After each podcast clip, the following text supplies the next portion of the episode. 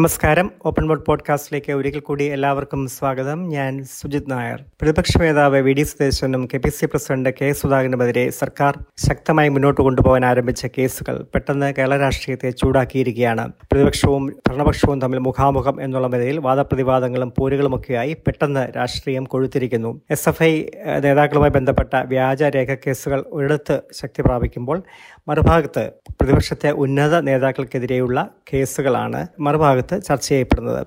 S F I നേതാക്കൾക്കെതിരെയുള്ള കുട്ടി സഖാക്കൾക്കെതിരെയുള്ള കേസാണോ? അതോ വലിയ ഉന്നതരായ പ്രതിപക്ഷ നേതാക്കൾക്കെതിരെയുള്ള കേസാണോ കൂടുതൽ ചർച്ച ചെയ്യപ്പെടുന്നത് എന്നുള്ള കാര്യത്തിൽ അത് ഒരു പരിശോധനയ്ക്ക് തീർച്ചയായിട്ടും വിധേയമാക്കേണ്ടതാണ്. അത് ഭരണപക്ഷം തന്നെയാണ് ആ പരിശോധന നടത്തേണ്ടതും. എന്തായാലും ഓപ്പൺ ബോർഡ് ഇത്തവണ പരിശോധിക്കുന്നത് പ്രതിപക്ഷ നേതാക്കളുമായി ബന്ധപ്പെട്ട കേസുകൾ തന്നെയാണ്. പ്രതിപക്ഷ നേതാവ് വി ഡി സതീശനെതിരെ ഉയർന്നു വന്നിരിക്കുന്നത്. രണ്ടായിരത്തി പതിനെട്ടിലെ പ്രളയവുമായി ബന്ധപ്പെട്ട് അതിനുശേഷം അദ്ദേഹം തന്റെ മണ്ഡലമായ പറവൂരിൽ നടപ്പിലാക്കിയ പുനർജനി എന്ന പുനരധിവാസ പദ്ധതി അതായത് വീടുകളും മറ്റ് സൗകര്യങ്ങളും പ്രളയത്തിൽപ്പെട്ടവർക്ക് സംഘടിപ്പിച്ചു കൊടുത്തുകൊണ്ട് അല്ലെങ്കിൽ നിർമ്മിച്ചു കൊടുത്തുകൊണ്ട് അത് അതിനായി അദ്ദേഹം വിദേശത്ത് വിദേശത്തു നിന്നുള്ള വ്യക്തികളുടെ സഹായം അദ്ദേഹം തേടിയിരുന്നു. വിദേശ വായ്പ വിദേശത്തു നിന്നുള്ള പണം സമാഹരിച്ചിരുന്നു. അപ്പോൾ ഒരു വിദേശ ഫണ്ട് തട്ടിപ്പ് ഇതിനകത്തുണ്ട് എന്നുള്ള നിലയിലാണ് പുനർജനി പദ്ധതിയുമായി ബന്ധപ്പെട്ട് സതീശിനെതിരെ ഉയർന്നിരിക്കുന്ന ആരോപണം. K P C president K സുധാകരനെതിരെ ഉയർന്നിരിക്കുന്നത് മോൻസൺ മാവുങ്കലുമായി ബന്ധപ്പെട്ട ഒരു തട്ടിപ്പുമായി ബന്ധപ്പെട്ടാണ്. മോൻസൺ മാവുങ്കൽ നടത്തിയ ഒരു തട്ടിപ്പിൽ സുധാകരനും കൂടെ പങ്കാളിയായിരുന്നു എന്നുള്ള തരത്തിലാണ് ആരോപണം. അദ്ദേഹത്തിന്റെ സാന്നിധ്യത്തിൽ സുധാകരന്റെ സാന്നിധ്യത്തിലാണ് മോൻസന് പണം കൈമാറിയത് എന്നുള്ളതാണ് പരാതിക്കാരുടെ മൊഴി. ആ സമയത്ത് തന്നെ അതായത് ഈ മോൻസൺ തട്ടിപ്പുകാരനാണ് എന്നുള്ള പുറത്തു വന്ന സമയത്ത് തന്നെ സുധാകരനും അദ്ദേഹവുമായുള്ള ബന്ധവും ബന്ധം പ്രതിപാദിക്കുന്ന ചിത്രങ്ങളും അദ്ദേഹം അവിടെ സന്ദർശിക്കുന്നതും ഒക്കെ പുറത്തു വന്നിരുന്നു. താൻ കണ്ണ് ചികിത്സയ്ക്കാണ് പോയതെന്നും ഉന്നത പോലീസ് ഉദ്യോഗസ്ഥരെയൊക്കെ അവിടെ കണ്ടിട്ടുള്ളതെന്നും കണ്ടിട്ടുണ്ടെന്നും. അതിനാൽ തനിക്ക് അവിശ്വാസമൊന്നും തോന്നിയില്ലെന്നുമാണ് അന്ന് സുധാകരൻ അതിന് വിശദീകരിച്ചത്. ഈ പരാതി ആ സമയത്ത് തന്നെ ഉയർന്നു വന്നതാണ്. അന്ന് ഇങ്ങനെ ഒരു പരാതി സുധാകരന്റെ സാന്നിധ്യത്തിൽ ഒരു പണം കൈമാറ്റം സംബന്ധിച്ച പരാതി എന്ന് ഉയർന്നു വന്നിരുന്നു. പക്ഷേ അത് പ്രാഥമികമായി അന്വേഷിച്ച പോലീസിലും പരാതി വന്നിരുന്നു. പ്രാഥമികമായി അന്വേഷിച്ച് അതിൽ വലിയ കഴമ്പില്ല എന്നുള്ള നിലയിലാണ് പോലീസ് അന്വേഷണം നിന്നത് അല്ലെങ്കിൽ മുന്നോട്ട് പോകാതിരുന്നത്. പക്ഷേ പിന്നീട് അടുത്തിടെ ഈ അന്വേഷണം ഒരു പുതിയ ഉദ്യോഗസ്ഥനെ ഏൽപ്പിച്ചുകൊണ്ട് അന്വേഷണത്തിന് വീണ്ടും ജീവൻ വെപ്പിക്കുകയായിരുന്നു. ആ അന്വേഷണത്തിൽ സുധാകരനെ ജനക്കുറ്റത്തിൽ രണ്ടാം പ്രതിയാക്കിയാണ് എഫ്ഐആർ തയ്യാറാക്കിയിരിക്കുന്നത്. അങ്ങനെ അതിന്റെ അടിസ്ഥാനത്തിൽ അദ്ദേഹത്തെ ചോദ്യം ചെയ്യാൻ വിളിപ്പിച്ചുകൊണ്ട് ക്രൈംബ്രാഞ്ച് നോട്ടീസ് നൽകുകയും ചെയ്തു. ഒടുവിൽ ഏറ്റവും ഒടുവിൽ സുധാകരന് മുൻകൂർ ജാമ്യം ഇതിന് ഈ കേസിൽ മുൻകൂർ ജാമ്യം ലഭിക്കുകയും ചെയ്തിട്ടുണ്ട്. ഈ രണ്ട് കേസുകളും മുറുക്കും എന്നുള്ള സൂചനകൾ തന്നെയാണ് ശക്തം ഇപ്പോൾ ഏറ്റവും ഒടുവിൽ മുൻ പ്രതിപക്ഷ നേതാവ് രമേശ് ചെന്നിത്തലയ്ക്കെതിരെയുള്ള കേസും അതായത് ബാർ കോഴ തട്ടിപ്പുമായി ബന്ധപ്പെട്ട് ബിജു രമേശ് ഉന്നയിച്ച ആരോപണങ്ങൾ നേരത്തെ ഉന്നയിച്ച ആരോപണങ്ങളാണ് അത് വീണ്ടും അദ്ദേഹത്തിനെതിരെ കേസാക്കാനുള്ള ശ്രമം ആരംഭിച്ചതായ സൂചനകളും വന്നിട്ട് പുറത്തു വന്നിട്ടുണ്ട്. അങ്ങനെ പ്രതിപക്ഷത്തെ ഉന്നത നേതാക്കൾക്കെതിരെയുള്ള കേസുകളുമായി മുന്നോട്ട് പോകാൻ സർക്കാർ ശ്രമിക്കുന്നു എന്നുള്ള ചിത്രമാണ് ഇപ്പോൾ പുറത്തു വന്നിരിക്കുന്ന കാര്യങ്ങളിൽ നിന്ന് മനസ്സിലാ മനസ്സിലാകുന്നത്. ഇത് എന്തുകൊണ്ട് എന്നുള്ള ചോദ്യം പ്രതിപക്ഷം സ്വാഭാവികമായി ഉന്നയിക്കുന്നുണ്ട്. ഇത് തീർച്ചയായിട്ടും ഇതിന് പിന്നിൽ രാഷ്ട്രീയമായ ലക്ഷ്യമാണ് എന്നാണ് പ്രതിപക്ഷം ആരോപിക്കുന്നത്. പ്രതിപക്ഷത്തെ ഉന്നത നേതാക്കൾക്കെതിരെ കേസെടുത്തുകൊണ്ട് പ്രതിപക്ഷത്തെ ഒന്ന് പതരപ്പിക്കുക അല്ലെ പ്രതിപക്ഷത്തെ ആശയക്കുഴപ്പം ഉണ്ടാക്കാൻ ശ്രമിക്കുക.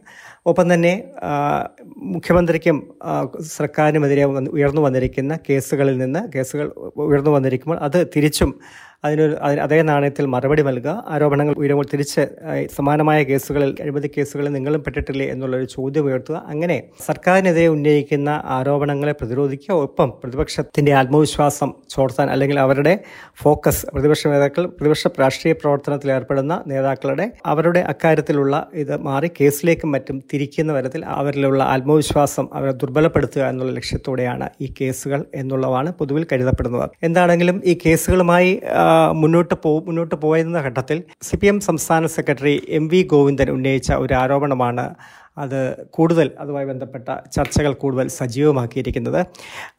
മൊൻസൺ മാവുങ്കലുമായി ബന്ധപ്പെട്ട മൊൻസൺ മാവുങ്കലിനെ ഒടുവിൽ അജീവനാന്ത തടവിന് ശിക്ഷിച്ചിരിക്കുന്നത് മറ്റൊരു കേസിലാണ് അത് പോക്സോ കേസിലാണ് അദ്ദേഹം ശിക്ഷിക്കപ്പെട്ടിരിക്കുന്നത്. പോക്സോ കേസിലും സുധാകരൻ കൂട്ടുപങ്കാളിയാണ് എന്നുള്ള തരത്തിൽ എം വി ഗോവിന്ദൻ ഒരു വാർത്താ സമ്മേളനത്തിൽ പറയുകയുണ്ടായി. ദേശാഭിമാനി തന്റെ പാർട്ടി പത്രത്തിൽ വന്ന ദേശാഭിമാനിൽ വന്ന വാർത്ത ഉദ്ധരിച്ചാണ്. അതായത് ഈ ഇഴ അല്ലെങ്കിൽ അതിജീവിത അവിടെ ഉണ്ടായിരുന്നപ്പോൾ മോൻസന്റെ വീടുകൾ വീട്ടിലുണ്ടായിരുന്നപ്പോൾ സുധാകരനും അവിടെ ഉണ്ടായിരുന്നു എന്നുള്ള പരിധി ദേശാഭിമാനിൽ ഒരു വാർത്ത വന്നിരുന്നു. പോക്സോ കേസിലും സുധാകരൻ പ്രതിയാകും എന്നുള്ള ധ്വനിയോടെയാണ് ആ വാർത്ത കൊടുത്തത്. ആ വാർത്ത കോട്ട് ചെയ്തുകൊണ്ടാണ് എം വി ഗോവിന്ദൻ വാർത്താ സമ്മേളനത്തിൽ തിരുവനന്തപുരത്തെ വാർത്താ സമ്മേളനത്തിൽ ഈ ഒരു ഇങ്ങനെ ഒരു ആരോപണം സുധാകരനെതിരെ ഉന്നയിച്ചത്. അതാണ് ഈ ആരോപണമാണ് വളരെ ശക്തമായി പ്രതിപക്ഷം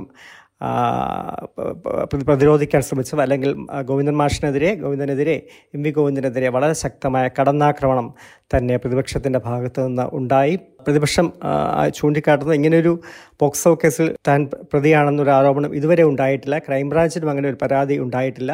ദേശാഭിമാനിയിൽ വന്ന വാർത്തയുടെ പേരിൽ ഇങ്ങനെ ഒരു ആരോപണം എങ്ങനെ ഉന്നയിക്കാൻ പറ്റുന്നു?